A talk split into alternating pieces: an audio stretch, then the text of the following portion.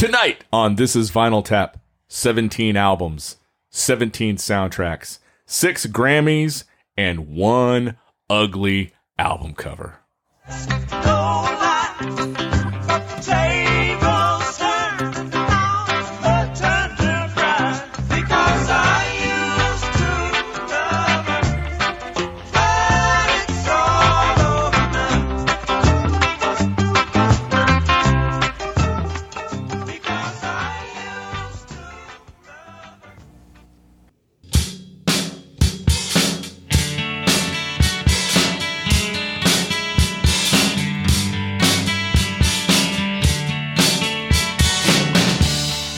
In 1948, Columbia Records introduced the 33 and a third RPM long player record.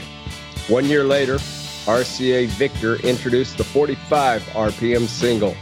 Listeners now had a choice only the hits or the full album.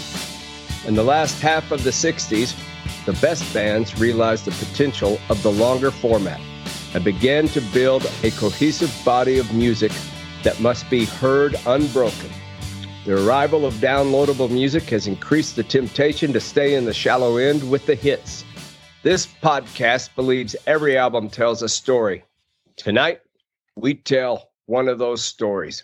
Good evening, everyone. Uh, as you can possibly tell by my voice, it's Tony Slagle. I am hosting tonight in lieu of our normal host, Doug. But as always, I'm joined in the Vinegaroon Saloon, our This is Vinyl Tap headquarters, by our host, Doug Cooper. Still here, silenced but not forgotten. And of course, our ever, ever humble producer, Jonathan Jamro. Good evening, Tapsters. And tonight we're going to be talking about the fourth album by Ryland Peter, Ry Cooder, Paradise at Lunch. We uh we've been down this road a couple of times before, guys. This is that road being an artist whose main strength isn't necessarily writing songs, but interpreting them. Yeah, I think most recently it was uh, Linda Ronstadt with "Heart Heart Like a Wheel." yeah. So oddly enough, the person who picked this album also picked that album. Huh. But even though this album was released in 1974, Doug, this is not a Doug pick, is it? It's a guitar album. Yeah. It's a early 70s album. Uh huh. It is on my shelf, but it is not a Doug album. no. So I will turn my attention to our humble producer, Jonathan J.M. Rowe. J.M., I'm going to ask you the question we always ask Why this Go for it. album? Was it? Uh, I know. It was the album cover that got you. this is one of the most hideous album covers you'll ever see. I, I Um, would just like to say that there comes a time when something crosses a line and becomes so bad that it's good. Yeah, I think that. And I and for me, passes. this album doesn't. It, it looks like he's just uh, being a Yahoo having the time of his life. It actually looks to me like a parody album. It's like something that uh, what what was that uh, K-Tel would have done? yeah, You know, I mean, they didn't like do parody fine. albums, but they did albums that they sold online. That's what the cover looks like to me. K-Tel's Or or if you an were a member of Columbia Records Yeah. and you wanted all the hits, they would have the originals. Read. They'd put an album out with ten of the top hits of the previous year by the originals. Oh, that's awesome. I, uh, They'd be horrible. I remember yeah, being so over disappointed disappointed when I got that. I do want to get back to your question to the question and your answer, Jam, but I will just since we we're talking about the big elephant in the room. Uh, this album seems to me like uh, I don't even know if Jimmy Buffett would have picked this album cover. That's how bad it is. yeah, that's pretty. It, it does look like a mock parrot head. I think an album cover is more important to Jimmy Buffett than it is to Raccoon. Probably, probably. Anyway, all right, Jam. Sorry about that little No problem. Uh, it's rabbit hole. Um, so I was trying to think about why why did I choose this album. Uh, I'm not a big covers guy, but it, I do really like the way that Ry Cooder interprets songs. He know seems to know so much about different forms of music. He seems to actually research albums quite a bit. And to me, this is one of the the, the selections that he's got on this is just out it's so good. It's such a good collection of songs. His version of those songs. Some of these songs you one of these songs you probably do know, but you didn't you've never heard it in this format. And it's one of those albums that I don't ever remember like I can't remember the first time I heard it. I can't remember I don't even remember when I bought the CD. It's just one of those. It just seems like it's one of those albums that's just always been around, just been part of my DNA. I've just always heard it somewhere, and just so it's always. I don't have this like a specific memory of when I this album grabbed. Remember, I, I did go through a pretty big Ry Cooder stage, but I just think, like I said, I think it's a really good collection of songs. Many of them are traditional blues songs that are done in different ways, but then just you know, there's another song on here by a known hit maker. It's a very obscure song by a known hit maker on one of his own. I think it's an. This may be the only cover version of it that's that's done, and this guy's known for having all his songs covered. We'll get to that when we get to that song.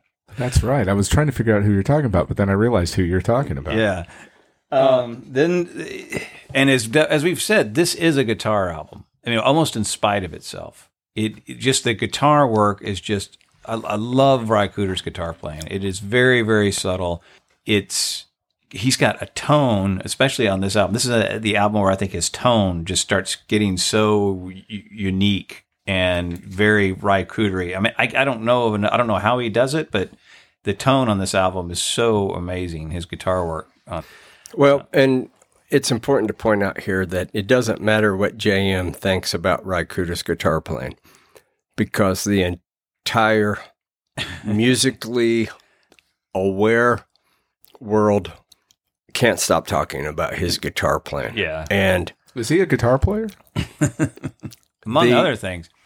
you know, he he comes in at the top of all these best guitar player. And the the more the list is based on guitar players voting or other musicians, the higher he'll be. He's not one of these where they put him as one of the greatest guitar players like them they Eddie Van put Halen.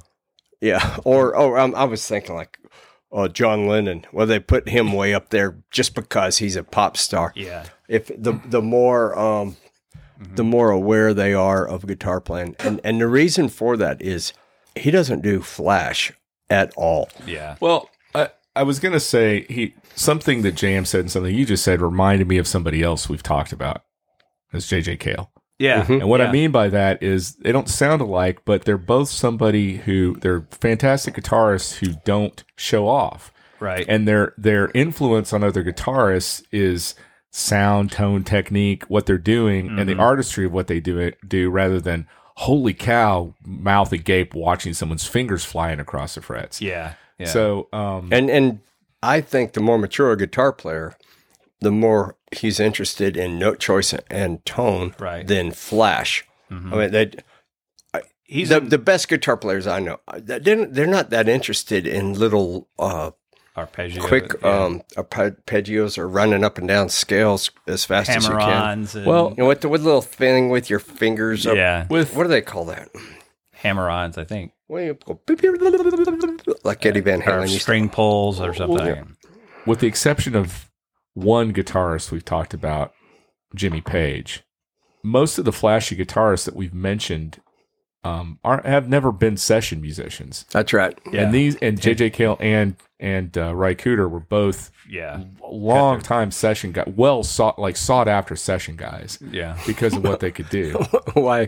What? In the in the case of in the case of uh, tonight's artist or recruiter, it's a, a 16 year old getting called in to do sessions where he tells us they're wondering why he's been skipping school, and he says, "Well, I've been doing session work." And he goes, "Were they paying you?" And He goes, five thousand $5,000 a week. Why are you still going to high school? Do you remember? Do you know what his answer was to that question? Uh-uh. It was my parents' idea. yeah, the, the, the, the counselor was yeah, he got called to the counselor's office. The hmm. counselor was trying to convince him that he needed to stay in school. Once he found out he's making five grand a week, he's like, I, nothing I can say is going to keep you here, right? Yeah. Yeah, the counselor was oh. probably making half that at at best. we were talking about him being a a session guitar player, but a lot of times I don't know that he's the session guitarist. You know, it, it, it's That's the point of a session Yeah. guitarist. right. He doesn't have. You go. Well, we're looking for that Ry Cooder sound. We're just no. We're just looking for some guy that can make this song more interesting. I think he's he ju- he does that very. He reminds me of another guy named Jeff, Jesse Ed Davis. That guy. You never can tell when he's the guitarist on an album. Well, anyway. One one of the things I was going to say is that you said you couldn't remember. I'm, I'm assuming Doug, you're the same way. You can't. This Doug, this has always been a part of who you are, probably.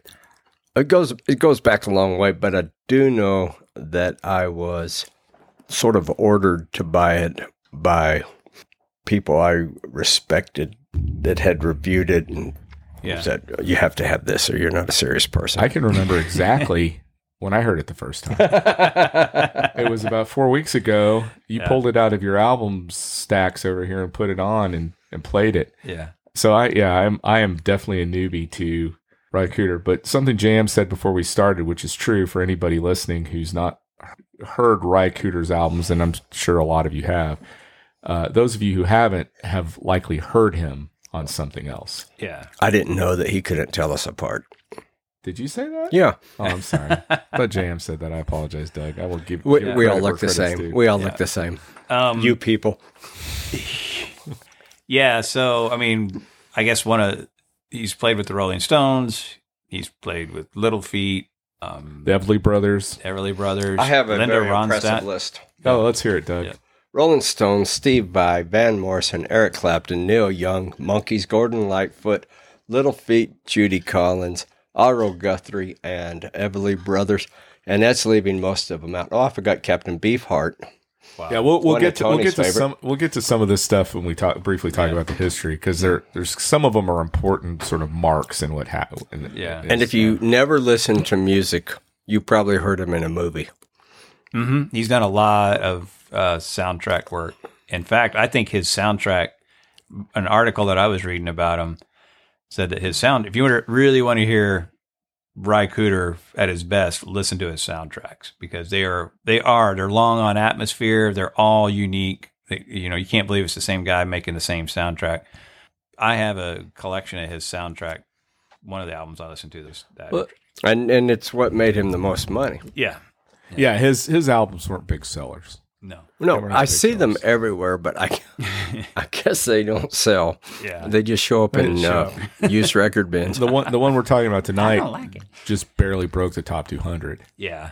but it is considered one of his e- either his top or his top two albums. Yeah, what's the? He's got that curse where uh, everybody praises his albums but doesn't buy them, Yeah. and uh, I I would imagine most people would like that reversed at least for one album. Yeah. So I am uh I'm going to take a page out of Doug's book and this time I do know who I'm talking about.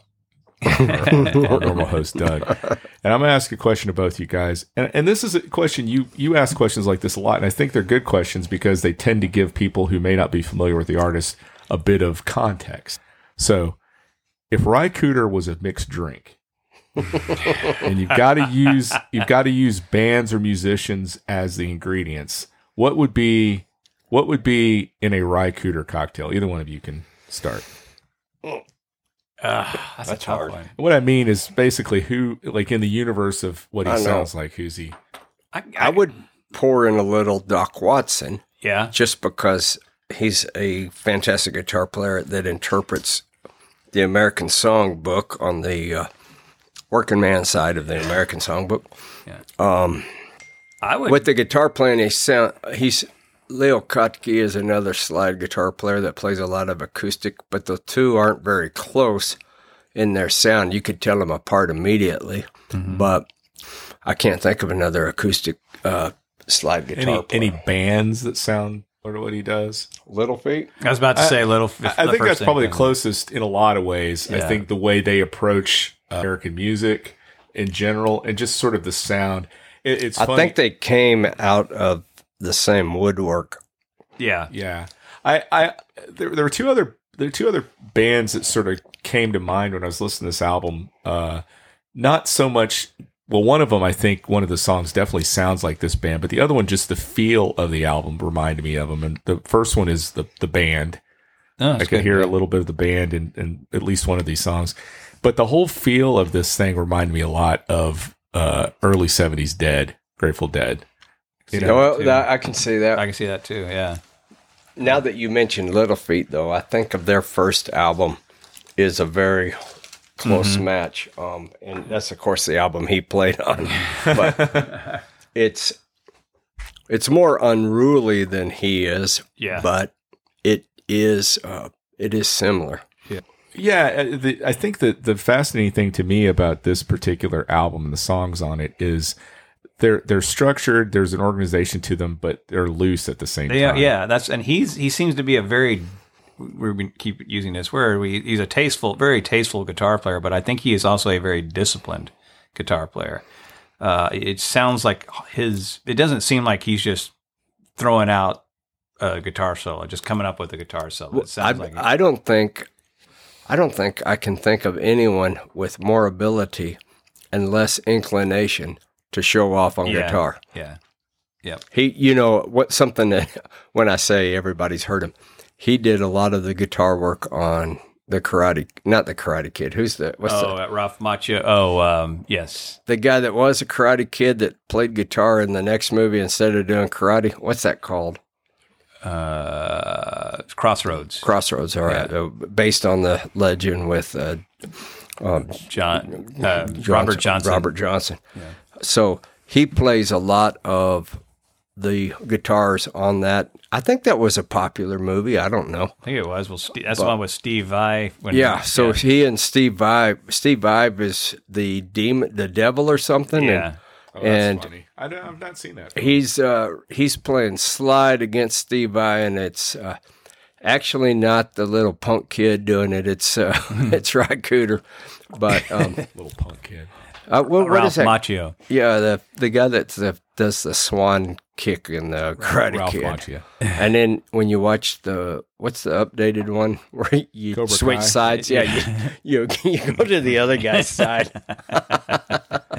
anyway, we're off track. That's that's called uh, subverting your expectations. That's right. So anyway, why were we talking about that? Um, It's just to kind of show you that he. that's the only time I was going to say. It's the only time he tried to do some flash, and that was to fight the devil. yeah. Well, and and what's really really interesting about him, from my point of view, having not known much about him, is this really unique thing he does where he pulls all these weird songs. From, Yeah.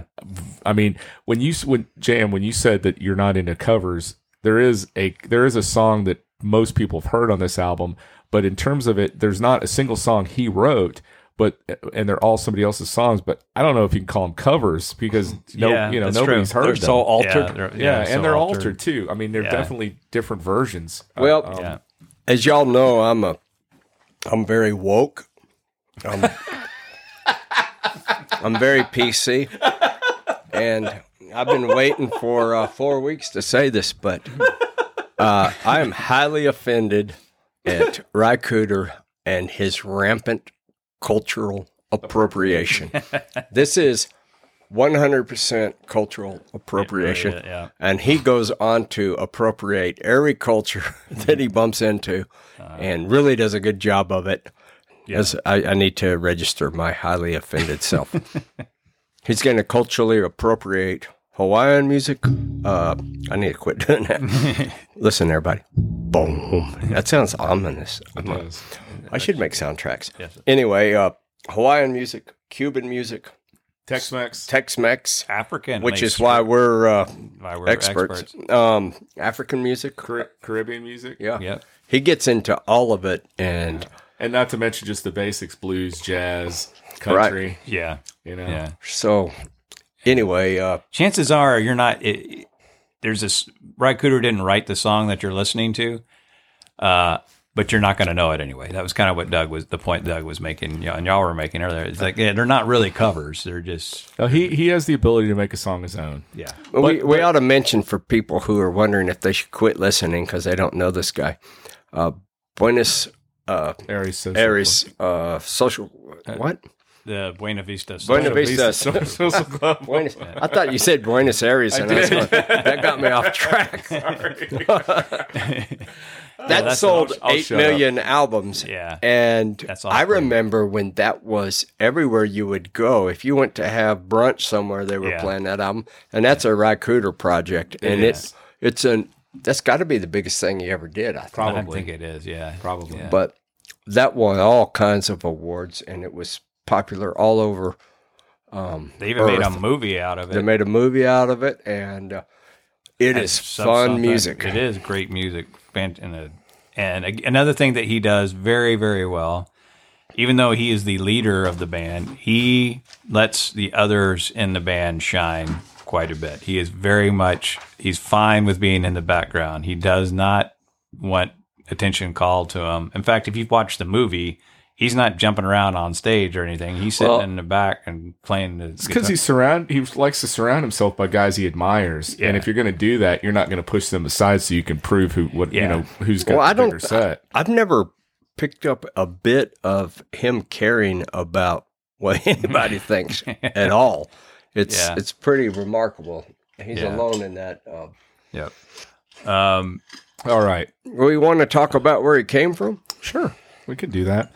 Like I said, there's a. I'll, I'll try to go through this fairly quickly. But there's a couple of high points I think we need to focus on because they're interesting. So he was born in Los Angeles in 1947. He got his first guitar at four. wow. and it's funny. There's a little, there's a bit of muddiness to the origin story to that. So I don't know if you guys know. You know, he's got a he's got a prosthetic eye Yeah. because when he was three, he was working on a toy toy, and he ended up putting a screwdriver in his eye. I don't know which one, but Which screwdriver? know which eye. It's a left eye. But um, he was laying in bed. One of the I think it was Phillips. Phillips had. Uh, one of the uh, versions says he was laying in bed one night, and a friend of his dad's, who was a violinist, came in and put something on his on his chest in bed, and he said, "What's this?" He had It's he'd been in a year of recovery. recovery with his eyes bandaged. Yes. So he hasn't he hasn't seen anything Right. in a year. So that's why he can't tell what's on his chest. and he says it's a guitar. Uh, the, the other story I've heard was that his uncle gave him a little, um, a, a little, uh, what three three and a quarter size tenor guitar. The one was like four, Four strings, on it. Yeah. yeah, four. Yeah, sorry. uh, so I don't know which of those is true, but anyway, any he, the true true story is that he got his first guitar when he was four. His dad ended up getting him a Martin when he was, I think, ten, Gee. because he was so impressed by Well, his, his dad quit playing when he was five because he was better than his dad. Yeah. he, he hung up his guitar because his five year old was kicking his butt. He discovers bluegrass at 13. In 1963, at the age of 16, he starts playing at this place called the Ash Grove, which is a folk club in LA as a performer. He also spent an awful lot of time there sitting in the front row watching guys.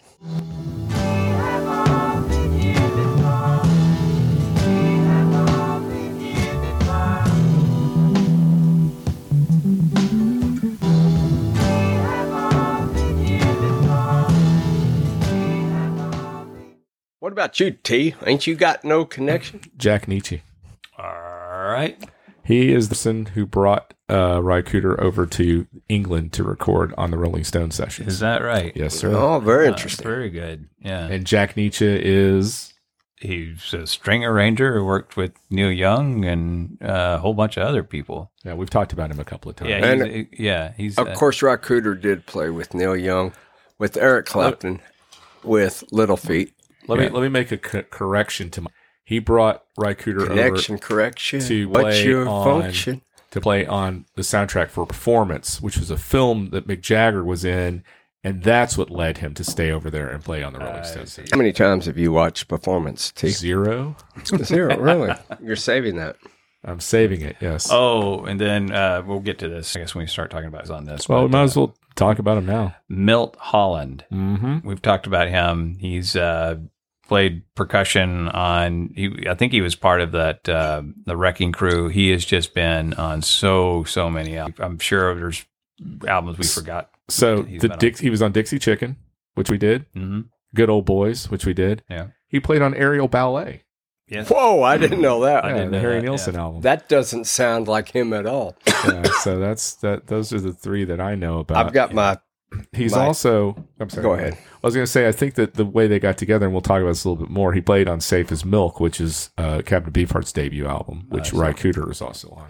And my third Linda Ronstadt connection, which slipped my mind just for a moment, is they both sang on the dark side of the street. Ah, And it was a big song for him and Huh. a fairly big. I mean, she had so many big songs. Who's to say what her big song is? Yeah. But How about um, Jim Keltner? Yep, that's, that's right. He's another studio ace. He's been on so so many albums. He even on- played on a Wilty Played Massey Roll album. Away Till He, uh, so he was on the albums we've talked about is Dave Mason, Alone Together, Mm-hmm. For Every Man. The Oh, I Oh, forgot about that. That's right. yeah, and then uh, also Good Old Boys. There's a lot of people that played on Good Old And Boys. And then uh, Yep. didn't he end up with? Did he end with John Cougar? Or I'm thinking of Kenny, Yeah. Ar- No, no, no. You're thinking of Kenny Arnold. Kenny Arnold. Um, Oh, I saw him. Yeah, Booker T and the MGs. I don't think we've done a Booker T. That's where he got. That's probably where he cut his chops. but we got a very highly connected uh, person. So, you know, if you if you're in LA and you're talented, you're probably going to end up on a lot of people's records. Yeah, going back to kind of the history, he he ended up in, by the end of '73. He's in a band, a blues duo with Jackie DeShannon, which I know we've talked about her before. I just don't remember when. What did she write? Uh, when you walk in the room, did she write that one? Anyway, I know I I'm pretty sure we talked about. Yeah, I'm, Or, I'm but, pretty sure we um, have too. And then he was also good enough. He starts playing at this point, as Doug mentioned, as a session musician on stuff. Um, and it's 1964. She meets a guy by the name of John Fahey, who has a tremendous impact on Mr. Cooder because he's the person that shows him how to play the slide. Yeah. tells about the bottle. Um, and uh, it's funny because uh, Ry Cooder says his first exposure to slide guitar was on "Dark Was the Night, Cold Was the Ground," the uh, Blind Willie Johnson hmm version of the song, and he's Yeah. like, "I have no idea how he's making these sounds." So he meets this guy, and they're talking. And he's like, "Oh, this is what you do it." So he shows him the bottle, and he's he's trying to play it, and he can't figure out why he's not making the sounds. And uh, Fahey says, "You gotta you gotta open tune this sucker, boy," because he didn't know what to do. And so Yeah. and so he Yeah. says once he once he heard uh, was exposed to the uh, wonders of open tuning, it opened up this whole Yeah. world for him. Jam. What is open tuning? Can you It's explain to our audience what open tuning is? Yeah, it's uh, open tuning is usually you tune your guitar to an actual chord. So if you just strum the chord, or if you just strum your guitar and you just move your finger, your your whole finger up frets, it's going to make you know you're just going to be playing chords the whole time. So a lot of people use that for slides. Um, a lot of people also use it for kind of droning effects. Um, And Dolly Parton, Dolly Parton uses it. you know why she does it? no, I'm like, Because she has really long fingernails, and she, and she doesn't want. So she just plays the like She plays. Bar. yeah, yeah, So um yeah, it's it, and it's a- he and he does he mainly play in uh, Yeah, a almost G? always plays in in like an open E or an open D. I think. Open- Boy, I, he in the things I said it was open G a Yeah, lot. That he's, open G and is he, what I thought. He,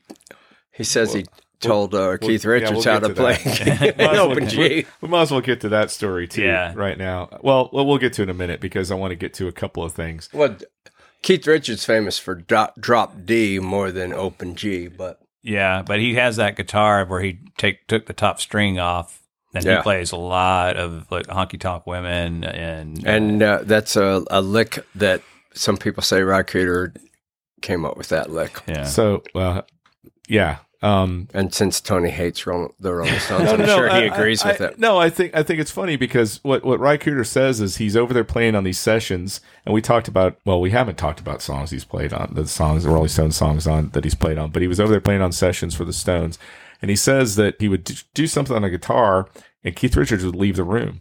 He's like, I thought the guy didn't like me.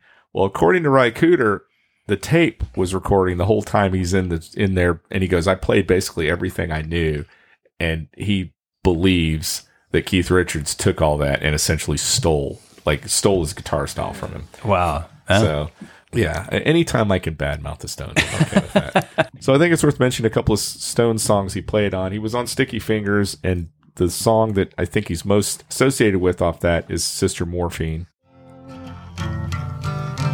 Oh, you see that I'm not that strong.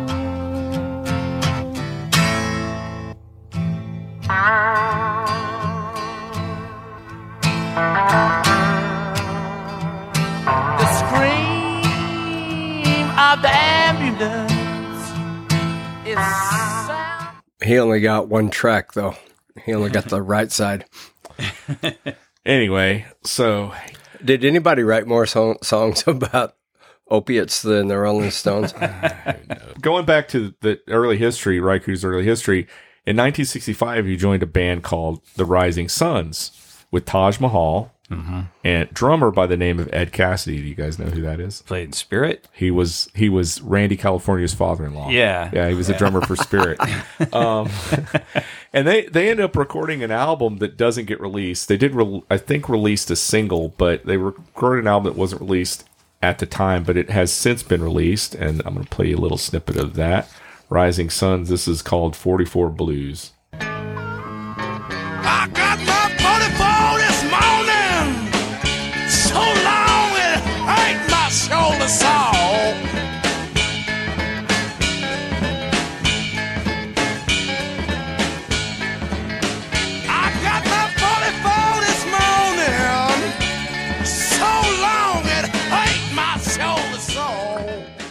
A little, uh, not a little surprising that the record company didn't know what the hell to do with that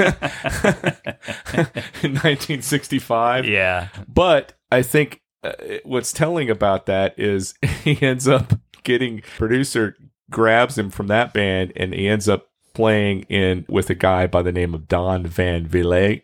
Vi- I'm screwing his name up as well, but I do know what he's also known as, which is Captain Beefheart. Uh. and he plays on, as we mentioned, Captain Beefheart's first album, Safe as Milk. Play a little bit of that for you. Shoulder,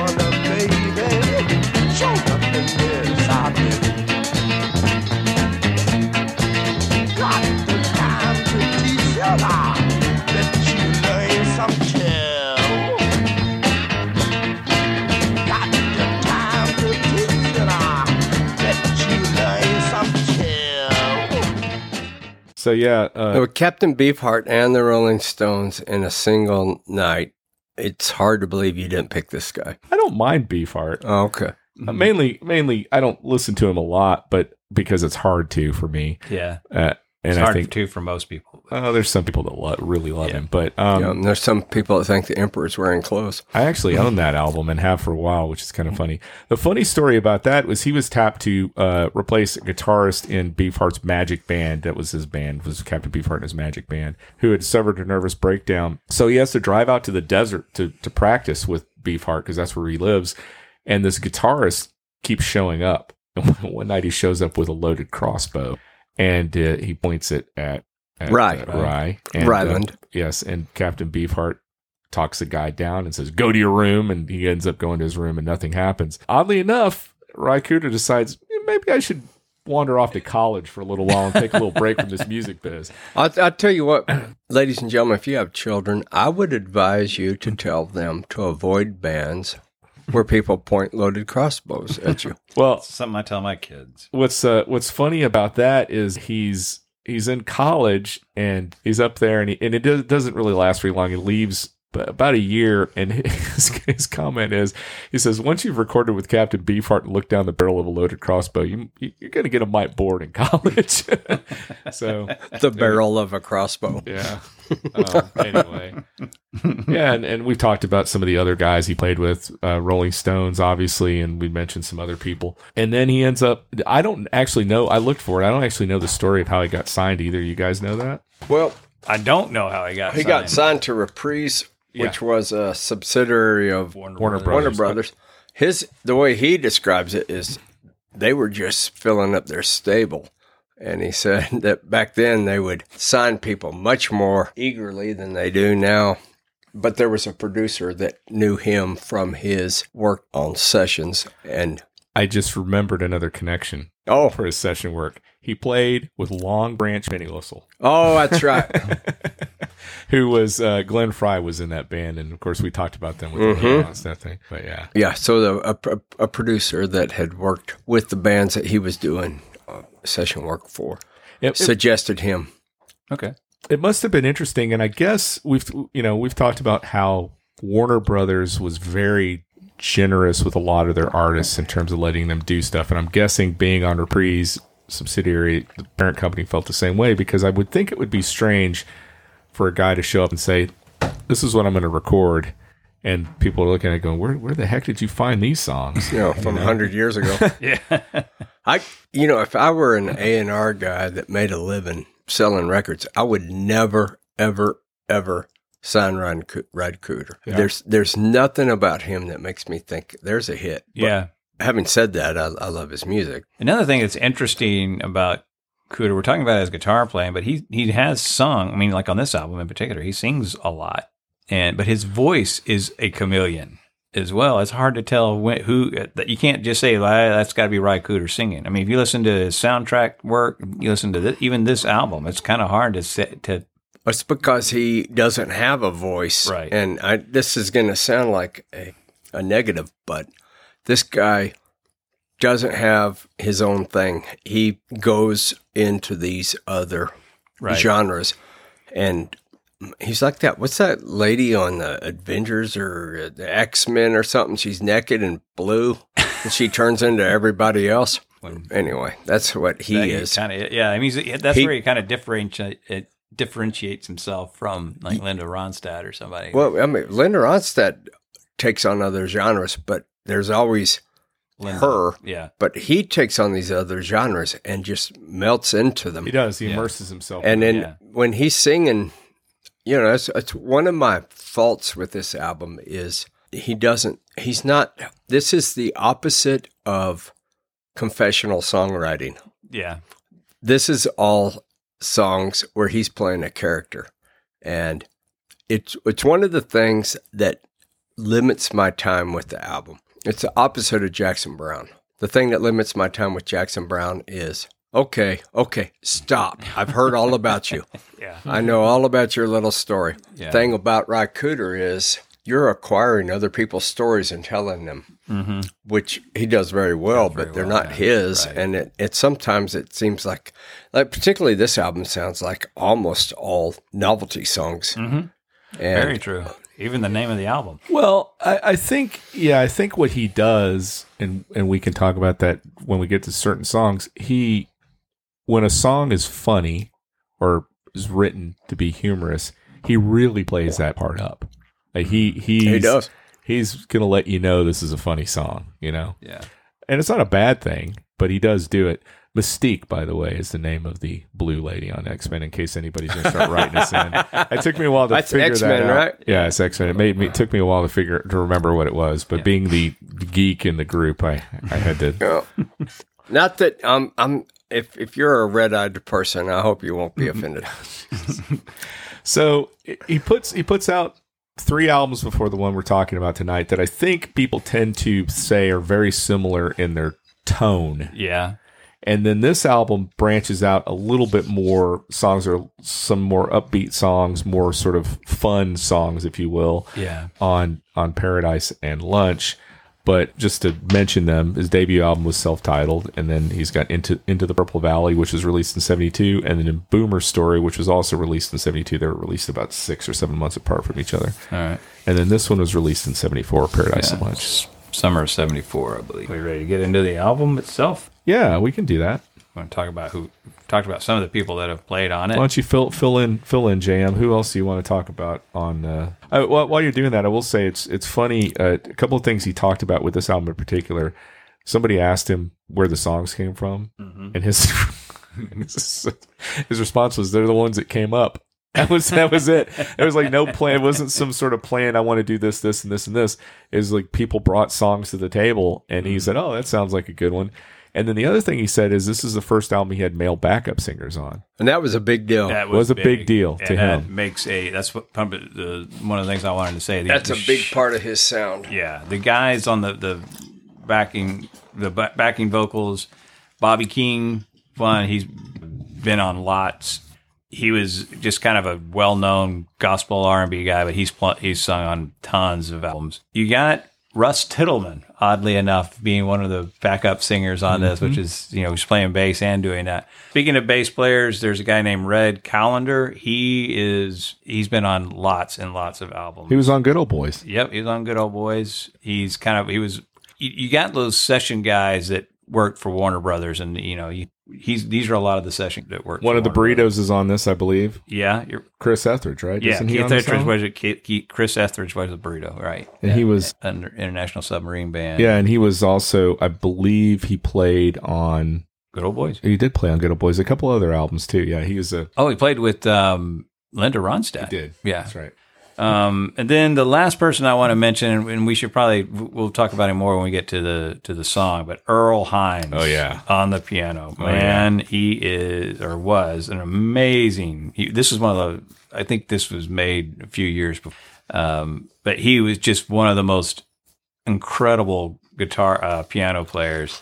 Uh, he was known as Father Hines. A lot of people, Yeah, and I mean, a lot of these guys, jazz guys, talk about him Uh, uh, in terms of a piano player the way they talk about other famous, yeah, like Louis Armstrong and guys like that. Just Yeah. the, the the way he impacted the the music. it's just incredible. Look, it's like he's in the same chord. He's playing the same chord that everybody else is, but there's just so much going on when he plays those. Yeah, but it's it's incredible. Those are the guys, and again, we mentioned it's produced by Russ Titelman and Lenny Waronker. That they they were kind of the staple producers. I think um, Lenny Waronker and Randy Newman were best buds growing up as kids. Oh yeah, they, they uh, I was reading about them, and they they used to you know play normal games, but they would also as their when their kids would play uh, artist and producer. what, kids, what kids would do that? Very strange. But uh, I guess. Well, they both came from Musical musical. ro- yeah, Yeah. musical. all right, so we ready to get into the album, boys? I believe we are. Shall we play the first song on side one? Do That's a good place to start. That's Tamp 'em Up Solid. Tamp 'em up solid, but it's so they won't come down. Tamp 'em up solid, so they won't come down. Tamp 'em up solid, but it's so they won't come down. Baby, when you marry, get a railroad man. Every day will be payday, dollar bill in your hand. Baby in your hand, baby in your hand. So you know, I could have seen J.J. Cale doing this song. Sure. um, it's a great, it's a great song. It's a traditional song. It's a it's a railroad building song. Yeah, That's what it is. It's like what John Henry, the steel driving man, in Yeah. that that Let's- vein. Yeah, it's Yeah. one of those songs that provides a rhythm for the workers so they can stay on track. So it's it's. Uh, I love the guitar work on it. It's almost all him playing acoustic. I think that's my favorite guitar work on the on the the record. album. It may Yeah. be mine too, but I, it's not. I mean, it's not. What is it? Just his style, I guess. He's just playing the upper, the, the lower strings pitch wise with the that Uh, bottleneck, and he's just Yeah, that he puts on his pinky. yeah. Uh, most bottleneck players, I believe, put it on their You know, he makes ring his own. finger. he- yeah, they're just. They're just, most most of the good ones do. they're just whiskey bottles that Yeah. he uses. I read someplace that said do, drop D tuning. Okay, So what does that mean, James? drop D means that uh, you try you take the D the E string at the top of the guitar, you drop it down to a D. And what does that do? It gives it kind of a droning effect. Uh, I've used it. Uh, Your a lot of- favorite band does that on almost all their songs. Pink Floyd. No, uh, Rolling Stones. Oh, Rolling Stone. Pink That's a Floyd. Mick Jagger. But it is something that it's uh it's a it's I knew who you were talking yeah. about, Doug. David Gilmour uses it a lot. Um, so he especially when he's got that Telecaster out, comfortably numb with. But So- uh, has do you know anybody else that puts that thing on their pinky? It's, it's Does most. big, does he have big fingers and that's the only one? He does on? have. He says he has large hands, and he had them since he was a little Maybe kid. that's the only one. Yeah, that'll maybe most the only one most of the time it's on the on Ring. the ring finger. Yeah, I don't see And- how you. But he has a little tiny bottleneck slide that he puts on his pinky, and it's it's only half the size of his pinky, and Huh. It's I- I really I cool to watch a close up of him playing. Yeah. and it makes you want to quit playing guitar. well, this this song was originally recorded by Alan and John Lomax in Louisiana Oh, really? in 1994. Yeah, or no, I'm sorry, 34, 1934. They would they were going around recording, Yeah, yeah. you know, traditional things. So, and I, I'm assuming I'd read someplace that some of these songs were songs that were just in the vaults in Warner Brothers, and that Ry Cooder would go and pull pull wow. songs that he thought. I mean, he would spend time in there listening to stuff that he wanted that he found interesting. I'm assuming this is one of those songs. That's one of his biggest contributions is introducing people to uh, great American music. Yeah. Yeah, no, I, I I agree with you on that. I so you know I'm Obscure a, American. I'm a newbie to this guy in terms of him as a recording artist. So obviously the guitar stands out, but I'm really impressed by his vocals on this song. I do. too. I am too. I like his vocals a lot on this song. Uh, this- again, seems to get it inhabits that character. He's Another thing about him, and especially this song, and especially on this album, there is a sense of humor there about it. You know, he's not, he doesn't feel like he has to sing it perfectly. He can be the funny character. He can, some of the way he delivers the lines. I think that's not- given away on the cover. Yeah.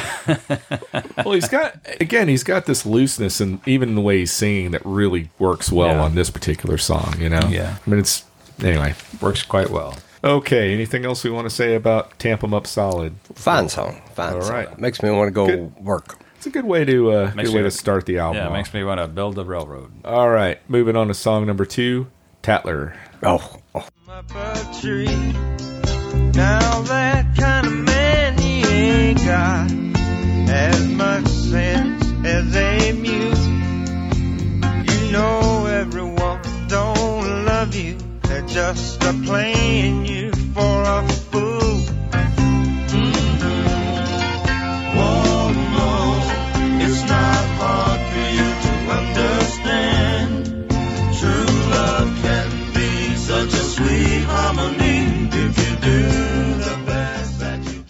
Well, there's those male vocalists Yeah. in the background. Does this remind anyone of any other album we've talked about? it reminds me of somebody in particular that you guys will punch me when I say it, but I want to hear what you have to say, Doug. I can't think of who. It, It makes me think of Paul Simon with Ladysmith Black Mambazo oh. oh, yeah. Yeah. Interesting. Interesting. because it comes together perfectly and he's doing something with them that he couldn't do on his own Yeah. and it's it's magical. Very Well, it's you know we we all tend to do this when we're listening to something that we're not that familiar with. We pull things that we are familiar with, and they come into our heads. So, first time I heard this, I was in the car with my daughter, and we both at the same time said, "This sounds like J- a James Taylor song." and I don't know why, but it reminds me of I could hear James Taylor. I could see singing this. James Taylor doing this. I I can hear at at the top of his voice, I can hear someone thinking that sounds like James Taylor's voice. yeah. and that may be where it's coming from. I, But- I don't think it sounds like a construction of James Taylor, but I can I can hear the voice. yeah, I mean the the backup singers definitely give it a different flavor. Yeah, Um, really. I mean, it could you could have gone something real easy and got female backup singers on this, and it might have been even a bigger hit. But uh, I- it's just something about the way that those male backup singers come in. It's It it is one of those rare songs that just captures you. Um, it reminds me of "Fool Yourself," uh, the Little Feat song that we heard on Dixie Chicken. yeah, It's just smooth and It is very smooth. It the the background of the song is kind of interesting. So it was written by Washington Phillips and recorded by him in 1929 for Columbia. And it was designed to be it's two parts, one on each side of a 78. The version that Ry Cooder does is mainly this part 2 of the song, but he includes some of the lyrics from part 1 and he and he also includes I think the chorus is completely his. So that's why he gets writing credit Okay. on it. I was And- wondering. I- Yeah, I was hoping. yeah, that's why he gets writing credit on it, and that's why when Linda's Ronstadt sings it, he gets money from that because he he did he did do some stuff to it. Yeah. Um, he also said in an interview in Guitar Player that the overall sound of this song is a result of playing the D position in G tuning. What does that mean, JM? D position in G. I guess so. He plays a, the chord D, but he has a G. He has an open tune to a G, Yeah, I guess. open. Yeah, has an open tune to a G. Have you have you ever seen him play it? Yeah, he he he capos up to like the third fret, and he a lot of it's just open. The way he's playing it seems like a lot of it's open tune. you can tell Yeah, this is this is a very open, yeah, very open chords he's playing. Uh, and and talking about bringing something to somebody's attention. So this song was un, even though it was recorded in 1929, it was unreleased until 1971. really. Yeah, and it was on, a, and only part two was released on an album called "This Old World in a Hell of a Fix." I doubt many people heard it, but Ry Cooder brought it to everyone's attention. I, a lot of people have recorded the song. I've I, obviously we talked about Leonard Ronstadt, but the one of the most fascinating people, David Soul, did a copy of this Yeah, that's right. Uh, Is that right? yeah, on his playing to an audience of one, which is probably about right. yeah. Ladies and gentlemen, uh, some of you, I think we have three fans under 50. David Soul was uh, part of Starsky and Hutch. Is a- he Hutch or He was, I believe, he was Hutch. Yeah, I I yeah, he was the sensitive one. Yes. And he, what was that song? He goes, Don't give up on us, baby. Yeah, God, what a horrible. I remember even hating There's it. it's songs like that that makes me hate the 70s. Absolutely hate the 70s. But then we talk about albums that makes me realize that there was other People stuff were going fighting on. against it. You know, it was songs like that that brought us the Ramones. then God bless him. that. Yeah, that would be It's, great. To they see were that. pulling back the bow. But yeah, that was uh, that was an unfortunate one. And Russ Titelman gets. I got. I got to look up David Gates singing that. Maybe we'll Not- put it on no, the, David Soul. David, David Soul. Soul, We'll I'm put, we'll put it on the, we'll put it on the website. If you want to see the cheesiest stuff you've ever seen in your life, watch videos of David Soul with the singing. with the fuzzy like Oh, the yeah, yeah. Captain Kirk's about to kiss somebody fuzz effect. yeah, they what do they call that? Uh, soft focus. Soft focus, They, put, yeah. they basically put a pantyhose over the lens or whatever. in. Uh, yeah. All right. Moving on. Let's to, do something macho real fast. yeah. Moving on to song number three. Married man's a fool. That's a macho song. Yep.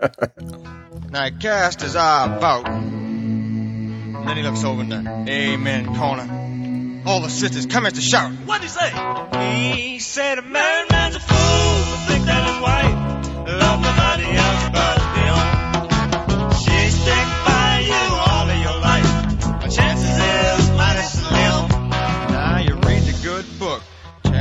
21. Every married woman got to have a little fun. Read on over. Chapter 22. Just sin to let that woman make a fool out of you. Another great, great song. So It's listening to the instruments. It- they're all doing something amazing. Yep, they are. This- This, coming in at weird times. Too. this is a song that reminds me of the band a little bit. I can see that. Mm-hmm. Yeah, it's got that weird band beat. That Who I've would be about singing before. on that? Probably Levon. Yeah, yeah, I can see that. Definitely. Yeah, definitely. Uh, I can see him. I've never drums thought of that before, yeah. but I can see that. Have you guys heard the Willie, the blind Willie McTell version of the song? No. I haven't. I it's haven't. just him. It's it's him and an acoustic guitar, and it's funny.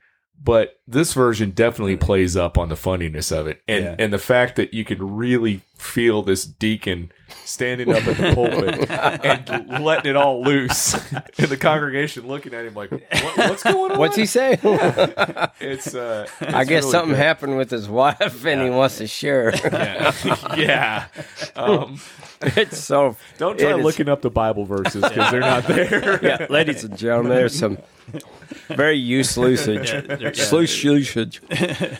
very loose the- interpretation. The slide guitar solo on this song is also Oh, it's so God, good. Really so, great. So good. This is the closest he gets to showing letting us, off a little bit. Yeah. Yeah. but that's okay. It works really well. It has. He has to do it. yeah, Yeah. yeah. It's it's It's this such is, a fun song. It is a blast. This is the this is a song where it's just to, to use your term, it's irresistible. You hear this and you're like, this is Yeah. great. I want to listen to this. This again. is fun, like Paradise by the Dashboard Light, Yeah, or one of yeah. those songs Yeah. where it's not about your feelings; No. it's just pure fun. yeah, Yeah. pure fun. Yeah. No, it's a it's a good one. It's a good yeah, one. yeah. You're not looking to.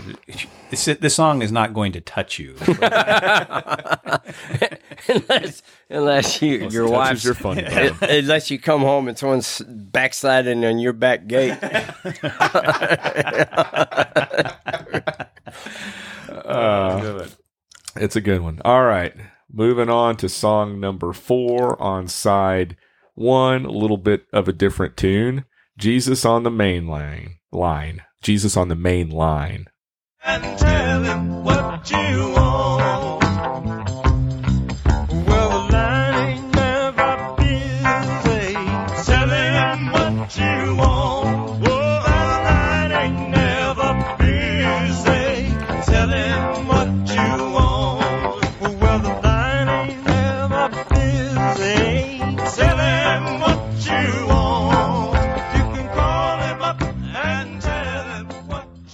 That's an old classic.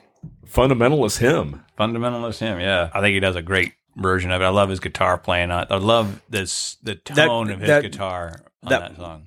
the prodding. Well, Yeah, the whole band's working together, and it reminds me of a caterpillar taking steps or something you know what like it that. reminds me of, especially with the horns? It's like a New Orleans funeral. They Yeah, it does. funeral It is- you is know, exactly like down that. The street. That's what. It, every time I hear it, I, I, I, Yeah. I That's have that precisely what it's like. Yeah, And, it uh, sound- And that may be intentional. I don't Yeah. know. The horns were arranged by George Bonhoeffer. Bonhoeffer? Bon. Bonham. That's what Is that how you say it? Bah- that's how you say Bonham exchange and you know. Okay, well, I don't know. Anyway, he was a he was a big Motown guy. Oh, Yeah. so you got that right. Although we got his name wrong. But Sorry. I, I have a question for you guys. Again, I am the I am the novice when it comes to music here in terms of playing.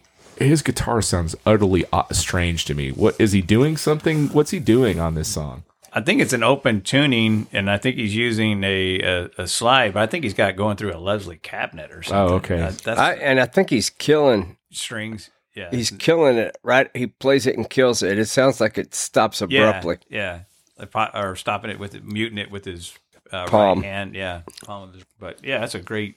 I love this. But I, love tell you document- what, there's a whole there's a whole industry of people trying to figure out what he's doing, and most of them are making fools of them of themselves. And I think we just joined that. And uh, that's, he tells a story about a guy who just came out with a a book on his songs, Yeah. and Ry Cooder says this is all wrong. Well- you don't even have the right tunings. I hope you're not publishing this. If if you a know any- tablature book. if you know anything Yeah. about his history and how much he relied on older musicians to help him along, Yeah. I would think that he would be one of the most willing guys to help somebody out with a project like that. Just ask him, I would think, you know, and Yeah. he'd, he'd help you out. It's it's funny that people don't, don't take that approach. But he's he's he's got a pretty smart aleck attitude for people who think they figured out his way. I, I could see that. Yeah. I could see that.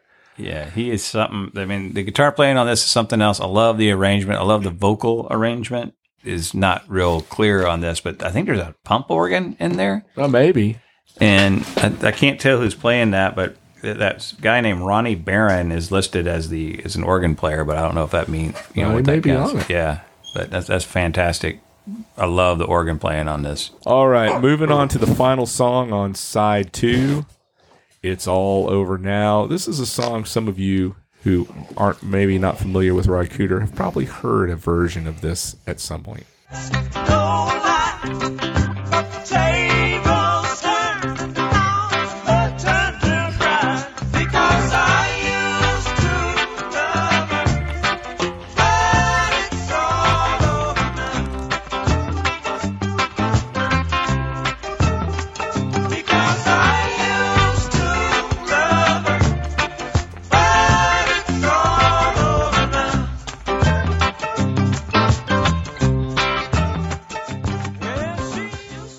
This is a song probably made famous, um, more famous by the Rolling Stones. They do a much different version of this Can- song. Can I say something shocking? you, You like, like this, this version version, better? better? I like the Rolling Stones version better. Really? is shocking. That is actually shocking. Very shocking.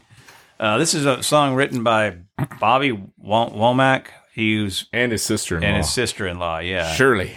Yep. So uh, Bobby Wom- guy should he should get more praise than he does. He was a great singer, great songwriter, great guitarist, um, and worked in a whole bunch of different genres. But he's also a very interesting guy. He, he died not too long. Read interviews by him; he's pretty interesting. Well, the the version that th- that he actually recorded, Bobby Womack r- recorded, was with his band, the Valentinos. Yeah, And Sam Cooke produced that. that's right. I forgot that. And wasn't he Sam Cooke's guitar player for a while? I think for a little while, Yeah. yeah. Yeah. The Rolling Stone version, Connection. The Rolling Stone version hit number one in the UK. I, I don't know how it did over here. yeah, I don't know. It was their first number one hit. Was it? uh Did they make it a little reggae-ish? No, They didn't do that. one. no.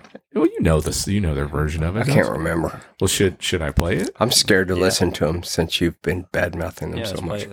All right. Here's the Rolling Stones version of that song.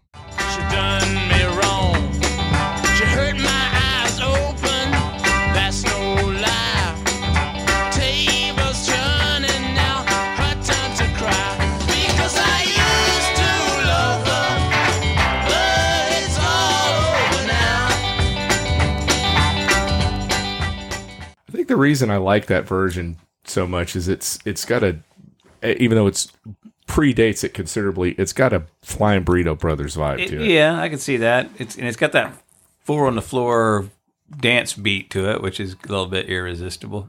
Yeah. Uh, and then, as Doug mentioned with the reggae version, that's the whole reason he recorded this. He was going to, he said, you know, I'm not touching a Bobby Womack song. And then he realized it had a little, he could do something with the reggae beat to it. And so that's why he, he recorded this version of it.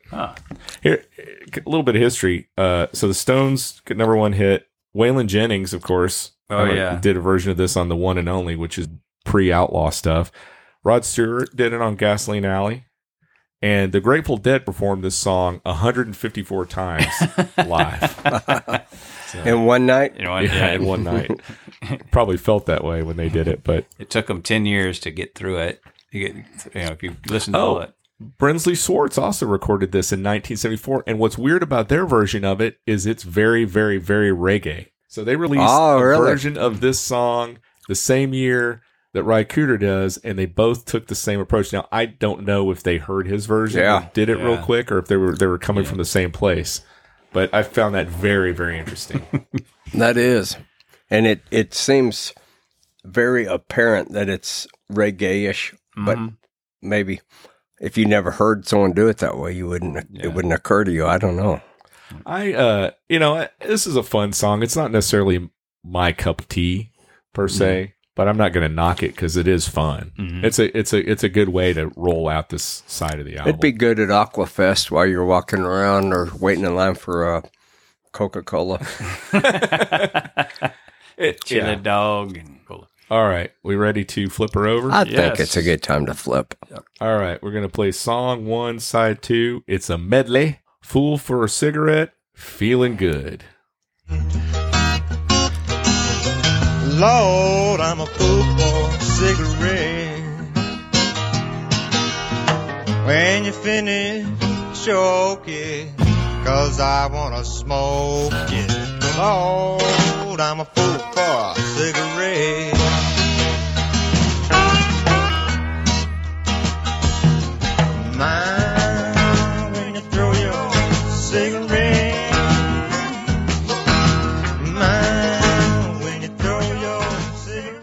So I've I've never heard somebody say choke choke the cigarette. That's Yeah. a weird phrase. That, that's weird where you phrase. pinch it. no, I don't is know it? what it- I I, don't know mean, what it's it definitely means. snuffing it out. I thought you saying pinch it and then leave a little for the guy. Oh, really? No, that's what he's talking about is saving Ah. it. But I'd never heard it's called choke it. But I guess yeah. that rhymes with smoke it. So you say choke Yeah. it. And there, it, this is in that long, uh, wonderful group of songs about people addicted to cigarettes. Doc- That's what one Smoke, Doc Watson smoke, used to smoke, smoke, smoke, smoke, smoke, smoke, smoke, that that cigarette. cigarette. Did uh, Yep. did Commander Cody ever do that? one? Yes. Okay, they had to. That sounds like the most Commander Cody song fact- ever. In fact, I think it was a it was a hit a hit for them. Yeah. Well, uh, one thing to say, a couple of things I want to say about this. Uh, first of all, one of the songwriters on this is a guy named Jim Dixon. Is any, I have no, I can't tell which what part he. uh, I don't know why he's listed. Explain to the explain to the folks at home, Jam, who Jim All Dickinson right. is. So if you know uh, the replacements, that's probably what he's he's most associated with. Alex Chilton, uh, he was a pianist out of Memphis, very sought after Memphis guy, uh, Producer. producer. Um, yeah, who else did he produce besides Otis. He did the Otis. Redding? No, no, he did the Otis album, I believe, by Mojo Nixon. Is I'm- that right? I'm pretty sure that was. I'm pretty sure he produced that album. Uh, yeah, so he he's was just a, a Memphis staple. I, I even when I went to school there, he was you could it was not hard to find him. Let's put It. Well, he yeah, he's uh, he's a guy who's uh, all over that whole Memphis scene. yeah um, and uh, and and one of these guys whose whose approach to rock and roll is to make it as dirty and uh, crazy as possible. Yeah. you know. But I'm not sure why he's. I mean, the song is it, like I said, it's a medley. It's uh, two songs: "Fool for a Cigarette." Which was written by uh, a Memphis songwriter named Sidney Bailey, and then a 1960 song called "Feeling Good" by J.B. Lenoir. I'm not sure where Jim Dickinson. I mean, he he collaborated with Ry Cooder a lot. yeah he did. But I don't know. I, I Um, looked all over the place to find out why his name's on this song, and I don't. yeah, I couldn't figure that out. I, it was it surprised me that he got credit. But yeah, anyway, he's he's somebody to look up. The other thing I want to say about this is uh, that's Ry Cooder playing mandolin. He is an excellent guitar player, but he is he is an, he is excellent at anything with strings. I mean, that is the uh, he also also plays piano. But he, um, if you look at his soundtrack work or some of his later albums, he's playing anything that has strings on it: bouzouki, violin, viola, mandocello, mandolin. He he played mandolin on "Love in Vain." the Oh, yeah, the- by the Stones song. Yeah, Stones, the Rob, Stones. version of that Robert Johnson song. He, Yeah. he played mandolin. That's right. Doug, do you want to say anything about this? Uh, no. Less said, the better. on I. I think it's an odd little song. There's a lot going on. It's I love the drums on it. No, it's it's in in my opinion, there's songwriters who are trying to tell a story, and there's musicians who need a vehicle for their music. right. This is the latter. I got you. Yeah. All right. Well, we will move on then to song number two on side two. If walls could talk.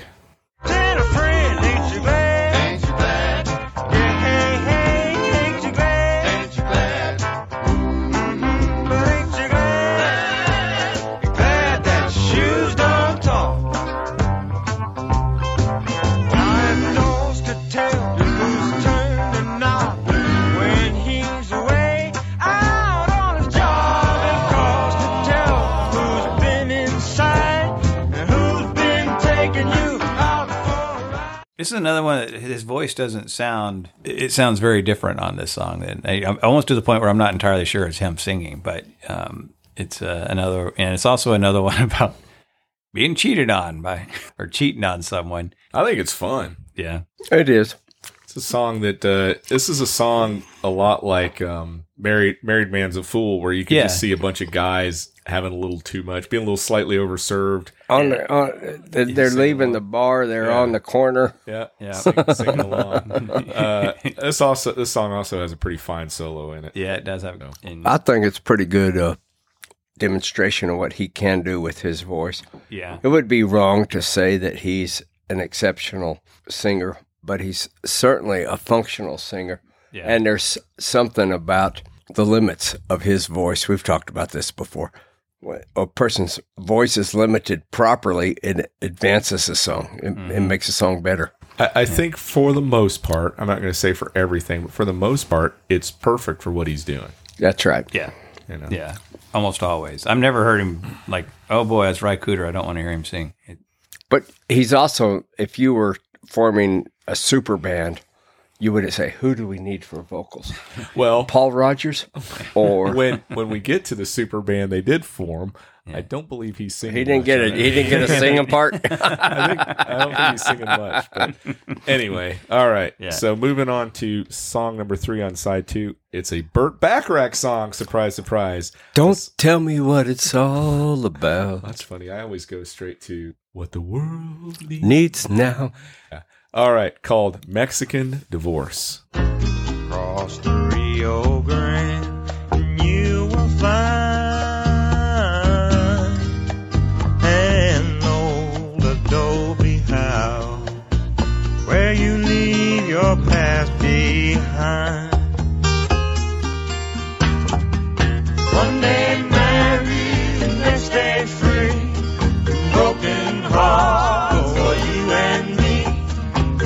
Takes some time for you to get a Mexican a very good take. I, I, I've never heard the Burt Bacharach version. Have you, Well, heard, have you heard the Burt Drifter? Bacharach doesn't have a Have you version. heard the Drifters version of it? They Uh-uh. do, they drifters do it. Yeah, they recorded it in 1962, and it's their. You know, That's why we have sounds like tea here, Drifters. ladies Yeah. and gentlemen.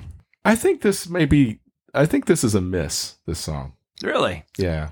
I think that I can see that. I think that when I first heard, started listening to this album pretty seriously, uh, I did think it was, it was, it wasn't one that I skipped, but it was one when I was glad it was over this. But It- I was really surprised that it was a Burt Bacharach song Well, because yeah. his are always a really nice package. And this thing seems like it's it doesn't have a nice wrap up when you're in a Mexican the, the, the Yeah. divorce. I mean, Yeah. And I don't know if that's something Ry Cooder did to it, but Well, do you- it you doesn't want- seem polished. Want to hear the yes, of Drifters course I version? do. Okay, let me get to that. Um, where you leave your past behind. One day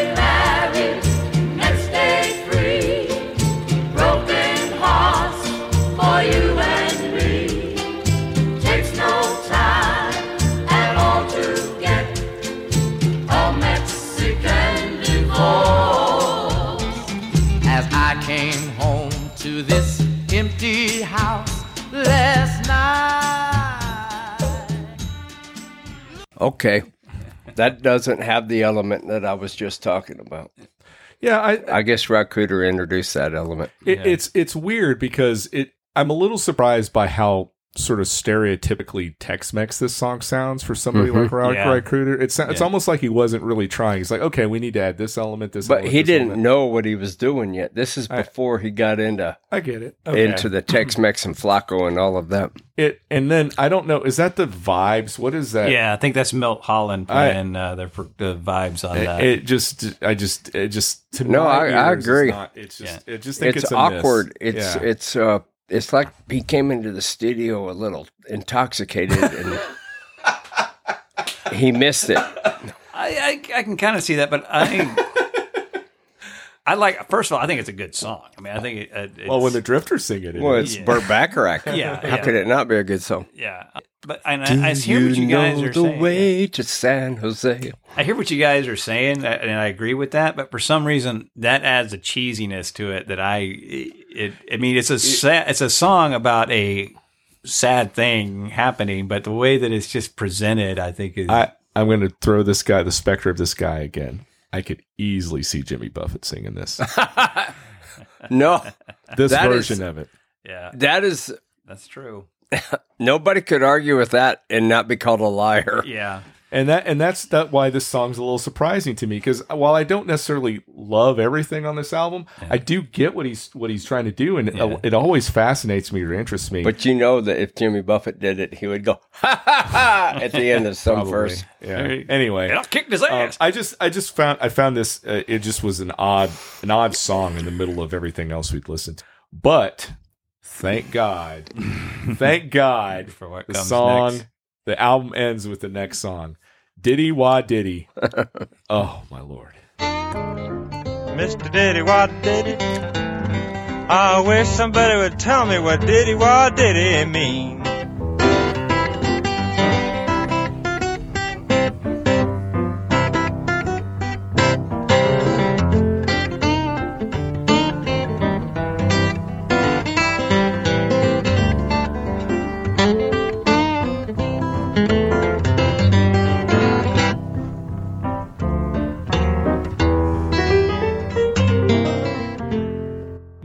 Piano playing is incredible on it. I love Brian Cooter's guitar. That's all it is. It's just It's a duet it's a- between between him and um and Earl Hines. yeah, Earl Hines, and it's a song by a guy, guy named. Uh, he went by the name of Blind Blake. He was Arthur Blake, I think, and it was he died in 1934. So that tells you how old this song There's a is. there's a lot of blind people in these. yeah. Um, Everybody that was blind got a Yeah. chance to go with Ry Cooder. I bet you I I bet you I every time I listen to this album I I never didn't uh, how do I say this? I never didn't press repeat when I heard when this uh, album was over so I could hear the song immediately again. Well, love the. This is a a chance to hear the slide guitar by itself without, Yeah. and even even though it's so isolated and by itself, there's no effort to uh, impress anybody with it. Well, and then he's got this amazing pianist playing with him. Um, you know, the, fu- the funny thing about that is he- the guy was in town, and Ry Cooder picks up the phone and calls him. Guy, guy, uh, guy had never heard of Ry Cooder, but he said, "Hey, would you come down and and re- record with me?" And he brought Earl Hines brought this song to the recording. Is that session. right? Yeah. Oh wow. Yeah. Oh wow! He said, "I." Uh, he said, uh, I, "I think I got a song we can play, wow, Wow. and it's this song." and that's that's so Ry Cooder to not be oh yeah. the boss. Well, this That- guy was he a- loves soaking it up like a sponge. This guy Earl Hines was a was a hero of his. Oh, sure. you know. Yeah. And so the fact that he, you know, he's not going to say no. I don't think we should do that. But this song is this song is great. I mean, the album ends on a high note. It it's irresistible. Again, to quote Yeah. you, it's it's incredible. And as you said, it's so simple. It's just the guitar and the piano, and you get to hear that sort of on its own. Yeah, the inter- it's just so yeah, it's a fantastic. What a, what a song. cool thing to have two great musicians at the top of their game, bouncing off each other that way. Yep. And he was Earl Hines was a jazz pianist. Uh, I think he play with Dizzy Gillespie. Oh, I I got he's on a bunch of these albums. Yeah, he's on a bunch Yeah, of no, those he's albums. one of those guys that was. Uh, I think he did play with Dizzy Gillespie. Yeah, or anybody who wanted to. anyway, so that uh, guys, that wraps up uh, Paradise and Lunch. Mighty fine album. I'd say so. Did we want to talk about a little bit about what happened after this album? Sure. Ry Cooder did some interesting stuff after this. Some of it got a little.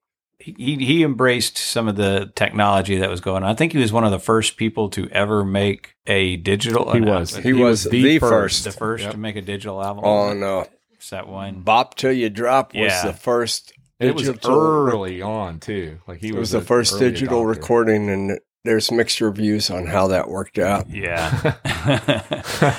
um. So yeah, he kind of sh- uh, shut uh, uh, what do you- brought in the uh, what do you call it? The ADD format. The w- w- Attention deficit disorder. No, there's the mastering. There's a recording in digital. There's the mastering, Yeah. and, and then there's the. Uh, uh, well, he he did the uh, digital recording on tape and said it was fantastic. It was so great. And then years later, he went back to analog. So there's some question about yeah. Yeah, I mean, I, I think uh, I think there's something about something to be said about being intrigued by the techno- technology at the time, and then realizing, hey, I was one of the first first people I knew that bought a CD player. And we're recording in digital right now. are, It's so sophisticated. but uh, but I prefer to buy I prefer to buy an album if I have a choice. They just Oh, yeah. sound they sound better. They sound better. Um. I guess they have digitally recorded albums now. Yeah. That's interesting. They transfer it onto the other format. Yep. Um, another thing that if you look up his The Rolling skirt. Stone record reviews or something, he uh, he doesn't always get the best uh, reviews. I mean, and I think that he there's a little bit of prejudice because he he does. I mean, he there are albums where he wrote the whole uh, all the songs on it, but uh, you know, I think he's not. He's definitely not known as one of the better songwriters. Do his covers get better? you get a little better. Also, Of course, I'm looking. I at have- this I have Michael something Martin that I'd like to say not real great to, uh, either, so. the Rolling Stone magazine, they're so good at being wrong. what did they say about this? Well, I think it's just four and a half or something. I think it's pretty high. it's yeah. pretty well re- reviewed, but um, even even an idiot can get it right. And I've I've got three Rolling Stone guides, and none of them agree with each other. So That's funny. I don't know why they Everything- occupy the position they do in in music reviews. Yeah. I have no idea. I think Jan Winters has uh, pictures of people. He keeps it involved. Anyway, Um, but the thing, one of the things that I thought really, uh, I did read in Rolling Stone was you really, it, and I do think this is true. If you want to find out the essence of Ry Cooder, if you want to see him at his apex of what he does best, it is the soundtracks. When You listen to the, the the opening of well, that's where he Paris, writes. Tex- yeah, when you, the opening of Paris, Texas, is one of the most haunting. Uh, and it's perfect for them. And I, I would just like to take this opportunity to say that if you are one of these people that do not live in the state of Texas, Paris, Texas is not a desert wasteland. It's when I watched that movie, I said, "Are they really pretending they're in Paris, Texas?" I thought it It's starts- almost in the uh, piney woods. Yeah, it's Yeah. real close. I thought that that was the point that they he starts off in Mexico, he's all lost, and that's his brother goes down and gets him, and then they go to the to Paris, Texas, because that's. Where But when he got to Paris, Texas, it was still all still pretty. Yeah, you're right. But, deserted. Uh, or, uh, and, and they have an uh, Eiffel Tower replica with a cowboy hat. we did mention a super group that uh, Oh, Ry yeah. Cooder was involved in. He in uh, '91, I think he was in a band with John Hiatt, Nick Lowe, Jim Keltner, called Little Village, Yeah. and uh, and each of the members, you know, had uh, they got together. I think because they had worked on John Hiatt's 1987 album "Bring the Family," yeah, and so they thought, hey, let's get together and do it. And uh, it's funny, uh, the original name for the band, which I think is actually better, I wish they'd kept it, was called Hiatus. well, what I read was that John Hiatt want, didn't want it to be a solo album. He thought it was good Kind enough. of a traveling Wilburys thing. Yeah, he, and he, but the record company said, no, this is a John Hiatt album. So then he eventually said, well, let's, uh, next time we're going to do it as Little Village. Anyway, all four of them wrote, and most of the, most of them the songs were sung by John Hiatt. Although Nick Lowe does sing a couple of songs, I am going to play you a tune as we speak. So yeah, we're going to play a little a little tune by Little Village, little tune by Little Village hmm. called "Fool Who Knows." If it's built on sand. If it's built on rock, there ain't nothing that it can't withstand.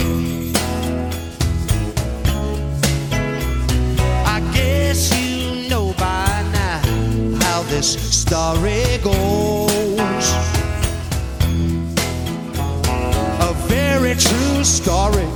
Take it from a fool who knows. Anyway, That's wild how much that sounds like everybody in the band. yeah, it's pretty nice though. I like Sounds like John Hiatt and Nick Lowe and Kenny Aronoff. Yeah. Oh. Anywho, That sounds good. Oh yeah, that sounds really good. sorry. Whatever the hell that was.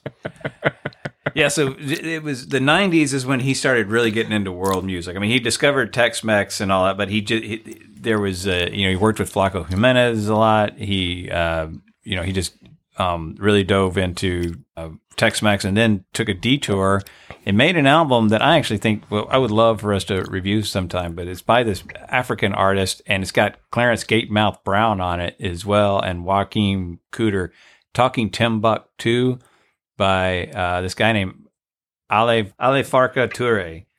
Um, he and he died pretty soon after that album was made, so they couldn't really tour it or anything. And it was right after that that was when he really started getting into the Havana, you know, music from Havana, the club music from Havana from the 20s and 30s, and that brought us the what we were talking about earlier, uh, Buena Vista. So he was a, a restless guy, which I think is makes it always difficult for them to become popular. But I'm very glad that Buena Vista Social Club became as big a deal as it did. But he also and his soundtracks again, just Well, I, I think his restlessness speaks volumes to the kind of recording. yeah, You know, he would just pull stuff that was interesting to him because that's what he wanted to do. But he was, I mean, he was kind of all over the map, but in a good way. I mean, Yeah. he, it, it's anyway. stuff. So, are we uh, ready to go to our uh, ratings for this album, gentlemen? I believe so. All right. I, as myself, feel ready. All right. Well, I will not. JM, I'm going to save you for last. Go straight for our host, Doug Cooper. Doug, what is your. So we do two ratings, as always. One is a critical rating, i.e., you know, talking about the musical artistic merits of the album. And then we do a personal rating, which is basically would we listen to this again or how, how it sort of touches us in one way or another. That very cold hearted critic review. So, Doug. Uh, I'm going to be extremely boring. Uh, as, as a critic, I'm going to give it a four or five. Okay. And as uh, a person with a heart and a circulatory system, I'm going to give it a four or five. Uh, That's it. it's I enjoy it four five ish. Cool. All right. Well, I'm going to go to me next. I am going to also give it a four or five critic wise. I I think this album, even though this term wasn't necessarily bandied about at the time, is the essence of Americana. It is it is touching on all sorts of different genres. You know, people think of Americana now and they think of mainly roots Acoustic music. music. And just roots music like country, bluegrass, that kind of stuff. But this really touches on everything, American music of the 20th century. You know, we've got gospel, blues, R&B, Tex-Mex, all of that stuff. And none of it with the set saving with this one song is jarring how it moves from one genre to another. Yeah. It really works well. So I, I really I, I think critically it's it's it's a good piece. Personally, I'm going to give it a three seven. I appreciate what's going on here, but there are some songs I just that just don't get. You know, I don't like them. They don't. They're not my taste. Uh, that might change on repeated listens, but I, I'm not sure that's the case. Diddy Wah Diddy and Married Man, Married Man's a Fool are. I love both of those songs. I think they're fantastic. I will listen to those again. There's just some stuff that doesn't doesn't quite grab me. Doesn't mean it's bad. I don't want you know I don't want hate mail for saying that. Who are people who are Ry Cooder fans? It just you know. So yeah, four five and three seven. Okay, jam. All right. Well, I'm going to go with my cold hearted critic first. I'm going to give it a 4 2 as a critic. And I think the only reason I would do that is I think the song selection for people. You say you said jarring. You said there's that one uh, Mexican divorce is a little jarring, and that the uh, it's it's great piece of Americana overall. I agree with that hundred percent. I think that the but because it's not original music, because it's um, done, it, there's you can't really say what's the essence of Ry Cooder. I could see why people would give this four two. So that's what as a critic, that's my whole cold hearted critic. As a with my feeling self, four seven. I don't. There's not a to me. There's not. There's hardly a, a note wasted on this. I love every song on this. I love every, even the Mexican divorce song. I, I think it's really great. Tattler, I think, is one of the best songs that came Yep. out of the '70s.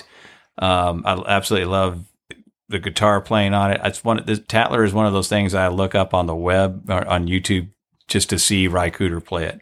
Uh, and to see who in Flaco, there's a version of it on the Midnight Special with Flaco Jimenez. Well, you can go to our website and Yeah. likely see it when it's up. that's true. Um, No more searching YouTube. I, I don't remember the midnight special when I was a kid, but that th- they recorded so much important music. I know. So yeah, hardly re- highly recommend uh, checking that out and going up to our website and checking. So uh, yeah, it's, it's a it's a four seven to me. Absolutely love it. I can't even. I don't know exactly why I would would dock it anything. I mean, there's nothing.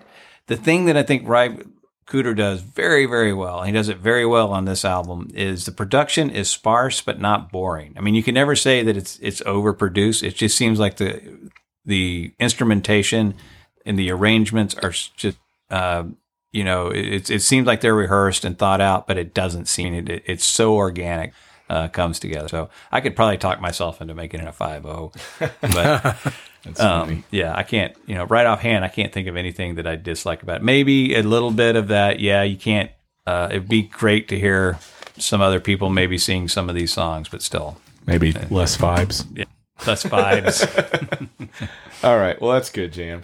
So now comes the part of the old podcast where yours truly makes a recommendation. Um, I was interested in poking around in the whole Ry Cooder cat a little bit, and I found out that he had released an album with Taj Mahal in April of this year, 2022. This uh, isn't quite the newest album we've done. I think the Jason Jason Ringenberg album had been released a week before I recommended it, but this is pretty close.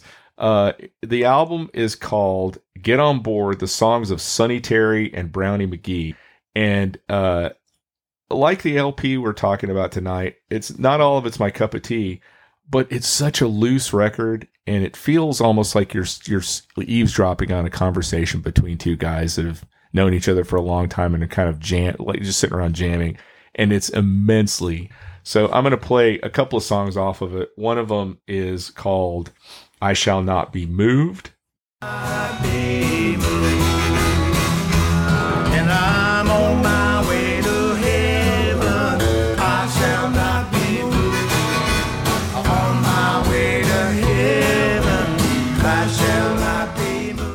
Another one is called "Cornbread, Peas, and Black Molasses."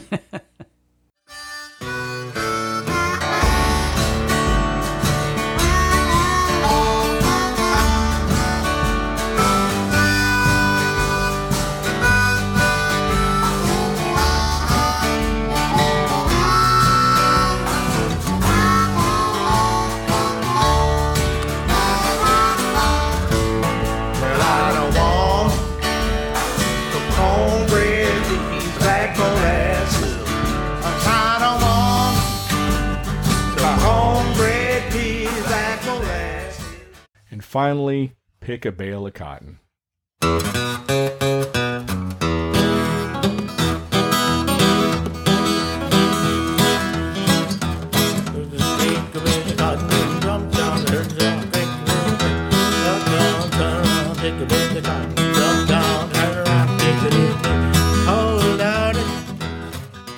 So essentially, it's Taj Mahal, Ry Cooder, and his son Joachim Cooder. It's just the three of them. And like I said, it's just it's just again, not not all of it is something I would instantly go to, but it's really it, it's it's put it on, listen to it. It's a very enjoyable album to listen to front to back. All right. Get on board the songs of Sonny Terry and Brownie McGhee. All right, Tony. Well, thank you very much. Uh, please let us know what you think about this podcast or any other podcasts that we've done. Go up to our uh, the streaming platform that where you downloaded us, and uh, please leave us a review, leave us some stars, and also if you know anybody who is a fan of the long player format, likes albums, please let them know about this podcast. We're trying to get the word out. We're also trying to uh, put these podcasts out a little more frequently than we have been. We've ha- had some technical difficulties and some uh, location difficulties, but we hope to be in the new year getting back on a more regular schedule. And of course, for the ultimate, ultimate, this is Vinyl Tap experience, please visit our website, tappingvinyl.com. You'll find links to all of our past episodes, uh, as well as uh, other videos that these guys have made, that these the artists have made, and of course, uh, you can also leave us reviews there and uh, contact us and find out more about who we are. But you can find out more about this is Vinyl Tap up there, and you can leave us reviews. You can contact us. Let us know what you would like for us to listen to in the future. And if you have a recommendation for uh, ways we can make the podcast better, we'd appreciate that as well. Next week, we're going to be, uh, it's a listener's choice pick, and we're going to be doing an album by the great songwriter Warren Zevon, his first album, Warren Zevon.